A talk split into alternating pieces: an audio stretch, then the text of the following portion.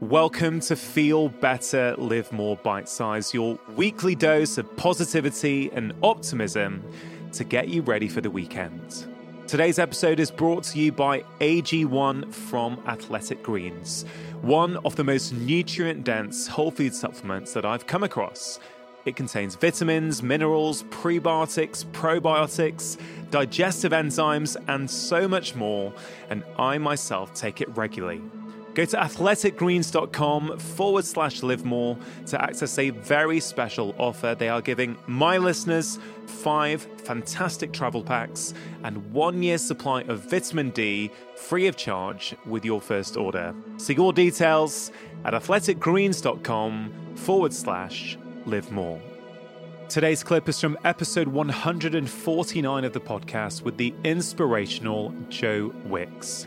Now, Joe has been inspiring people to get healthy for nearly a decade, and in this clip, he explains how he followed his passion against the odds and why optimism, compassion, and healthy living are choices within everyone's reach.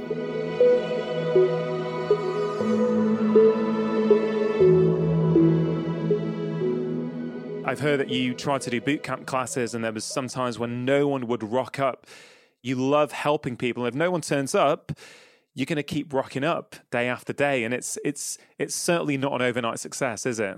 Yeah, I do think that every person that's mastered their craft or their art or what they're good at, there's always been a struggle. You know, there's always been a a time where no one turned up, where no one was booking tickets to your concert or coming to your boot camp. But I never for one second thought, I'm going to give up now and go and work at Holmes Place or David Lloyd. Um, I just wanted to be my own, you know, boss. I wanted to have my own business when I posted my first Lean in 15 video, all my mates laughed at me, thought I was a plonker. Everyone was telling me to go back to my boot camps. YouTube, when I started that, no one subscribes, no one's doing your videos. What makes you keep filming them on your terrace, on your own with your camera and, and uploading them? And now today, six million people a month do those workouts.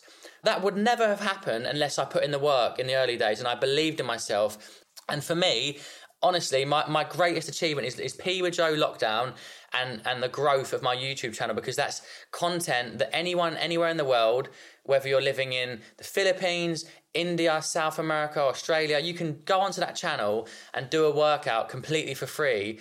And six million people a month are doing that. And and that's just because I've been so consistent and never gave up. Yeah.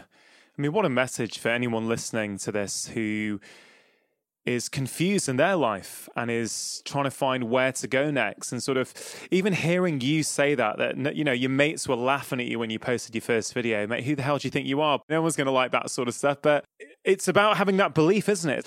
You say you don't know where that comes from. I mean is there anything in your childhood if you think back is there anything do you feel that has given you that extra belief? Because not everyone will go the extra mile like you have my mum left home at 15 you know, she wasn't educated. She didn't get any GCSEs or A levels. Um, my dad's a roofer, you know, so I'm not from like an ambitious family of entrepreneurs. My mum had my brother Nicky at 17. She had me when she was 19. And my dad, throughout my whole life, has battled through heroin addiction. He's clean today, which is amazing. And I suppose now, as an adult and as a parent, I'm, I'm really focused on having a strong family unit and being present and being stable and being really kind of um, committed to my wife and my kids and being there for them. And I suppose I apply that to my business and my work. I just care about people. I think I've realised as I've grown up, I think maybe when I was younger, I was probably more selfish and not very optimistic and a little bit pessimistic. But now I've just trained myself to be positive and be optimistic in every situation. And that's something you can really learn to do. And it feels so good when you realize you can be positive. You can live your life not moaning about things and actually taking control. Because when you do that, when you realize you can react differently and you can see things positively, life is better and you can be so much happier. Um, so I don't know where it came from, but it's definitely something that's inside of me. And I love spreading that message. I love trying to encourage other people to live that way whether it's through meditation or exercise, whatever it may be, you can choose to live a healthier, happier life if you start making the right decisions, I think. You, you said that, Joe, that when you realize you can react differently, that is really powerful, mate, because that's been one of the biggest learnings to me in my journey into adulthood and as a parent is is just that it's when you know there's there's there's that space between the stressor and our response. There is a space, and in that space, we can choose what we do. You know, we, it may be hard sometimes, but we can choose. And it's like a revelation when you sort of get that and go, oh, I, I could react like that. I used to react like that, but now I'm going to choose to react differently. Joe, about a year and a half ago, I think I, I heard you say somewhere that you you don't think meditation is for you you know you you sort of it's not your thing or something like that. But then i know and i've heard your chat with russell and it was brilliant. It was, it was such a good listen. And he mentioned on that chat so you didn't hear that he thought meditation was going to help you. Was that the trigger for you to try again and what's happened since then? So i tried like the headspace app and the calm app a couple of years back you know and it was like the seven day challenge or whatever. And I, I did about 10 minutes of it and I, I rang up my friend and said, Look, I'm mindful that I cannot be mindful, and I'm fine with it. I want to be busy. I like being busy. I'm good. And then I did the Russell Brand Under the Skin podcast, and he said, Joe, you sound like a man. Your brain sounds like a brain that needs meditation. And he was like, Look, I'm going to send you a link. Go and give it a go. It's a 20 minute guided meditation on YouTube, completely free. I sat there and I did it, and I just felt so good. Like, I've never connected with my breath. I've, I've done yoga before, but I've always struggled with the, the breathing and that kind of stuff. And it opened something up in my mind. It opened up this moment of space and like gratitude. And I said, I did a, an amazing, this is a true story. I did an amazing um, meditation on gratitude. And it said, think of something you're really grateful for. And all I could think about was my dad being alive. And I was thinking, why am I thinking that? Where's that thought come from? And I burst into tears because I realized how grateful I was that he didn't die. He didn't inject himself with heroin one day and he's flat and die. And that was really powerful. And I, I had this really wonderful feeling. I've never had that thought. I've always just thought he was a victim, but I had this, I kept thinking, you're a survivor. I'm proud of you. Like I'm so grateful you've survived this. I got off the got off the meditation, like got got out of the 20 minute meditation. I rang him up and I told him that, and I told him how proud I was of him and like what a weird thing to happen. I've never that's never crossed my mind. But meditation brought me that calmness and that little bit of space in my head to think, you know, you can say this to your dad right now and you can mean it and it could be wonderful. And it was just the most lovely conversation and he was so happy that I reached out and he's been trying to get me to meditate for years, my old man, because he's very much into yoga meditation. Mm, I've done some really deep meditations on gratitude and and that's powerful. Like when you when you start to actually think positively about things, you realize that life's just all these experiences and you've got to be grateful for everything, you know, and, and yeah. you can learn from it. And one thing I'll say about my childhood is that my mum and dad always said, and my mum used to say all the time, Joe, I love you, whatever you want to be, whether you're a dustman or a doctor, I'll love you just the same. And that's such an important message when you're a kid because I didn't have any pressure to be anything or anyone. I just was going to be who I wanted to be. And that was a lovely message. And I keep, I, I say it to Indie now. It's like, whatever you want to be, darling, when you're older, I'm going to be so proud of you as long as you're happy. And that's really what my mum and dad have said to me from a very young age, even when I was like a seven, eight year old boy. Yeah, powerful. Is it true that in your PE lessons you were the first out and you were trying to motivate and sort of gear and get everyone going? It's hundred percent true. And the more I talk about that that experience, the journalist, the more it come, becomes clear that because when I was in school, I was very disruptive. I was had a very short attention span. So in maths, English, and science, I would have annoyed you. I would have distracted you.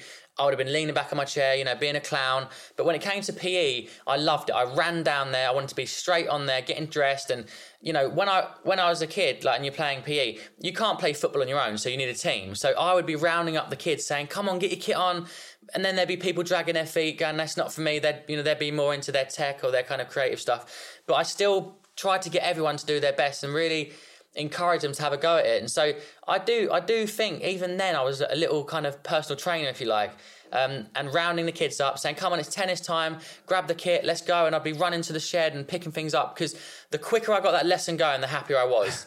So if it dragged out and I only got a half an hour session, I'd be upset. So I, I would really be trying to get everyone on the same page.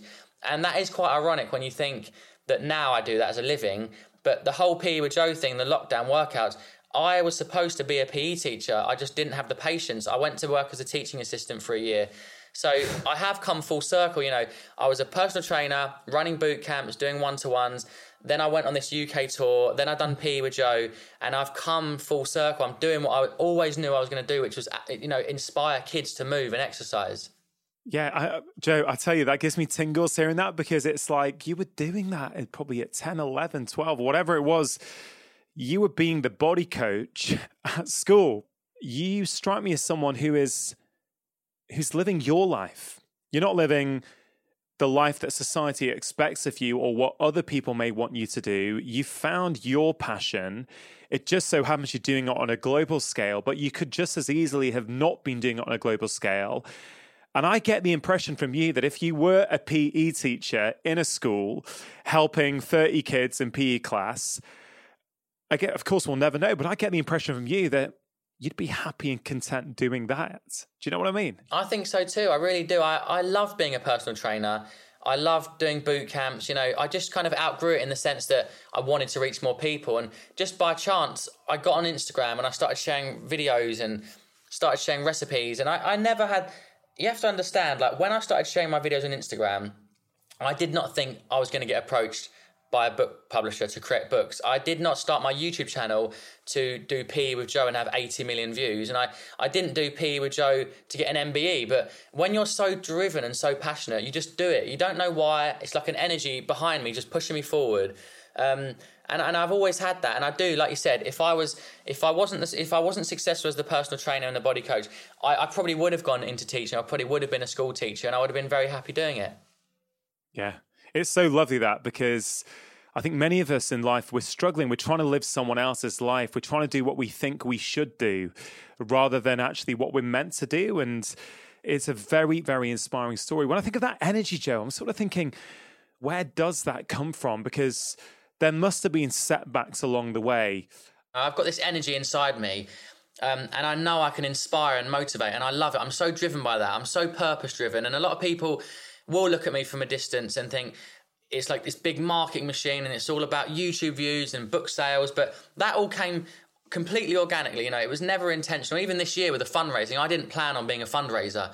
I just love doing stuff with schools. I love getting kids moving, and I, yeah. I needed to do those Joe workouts to help people. I just love working with school kids. I love knowing that young kids are like going into their living room and choosing a YouTube workout and doing it on their own. Like that's for me is the ultimate win because it's like they're doing it off their own back.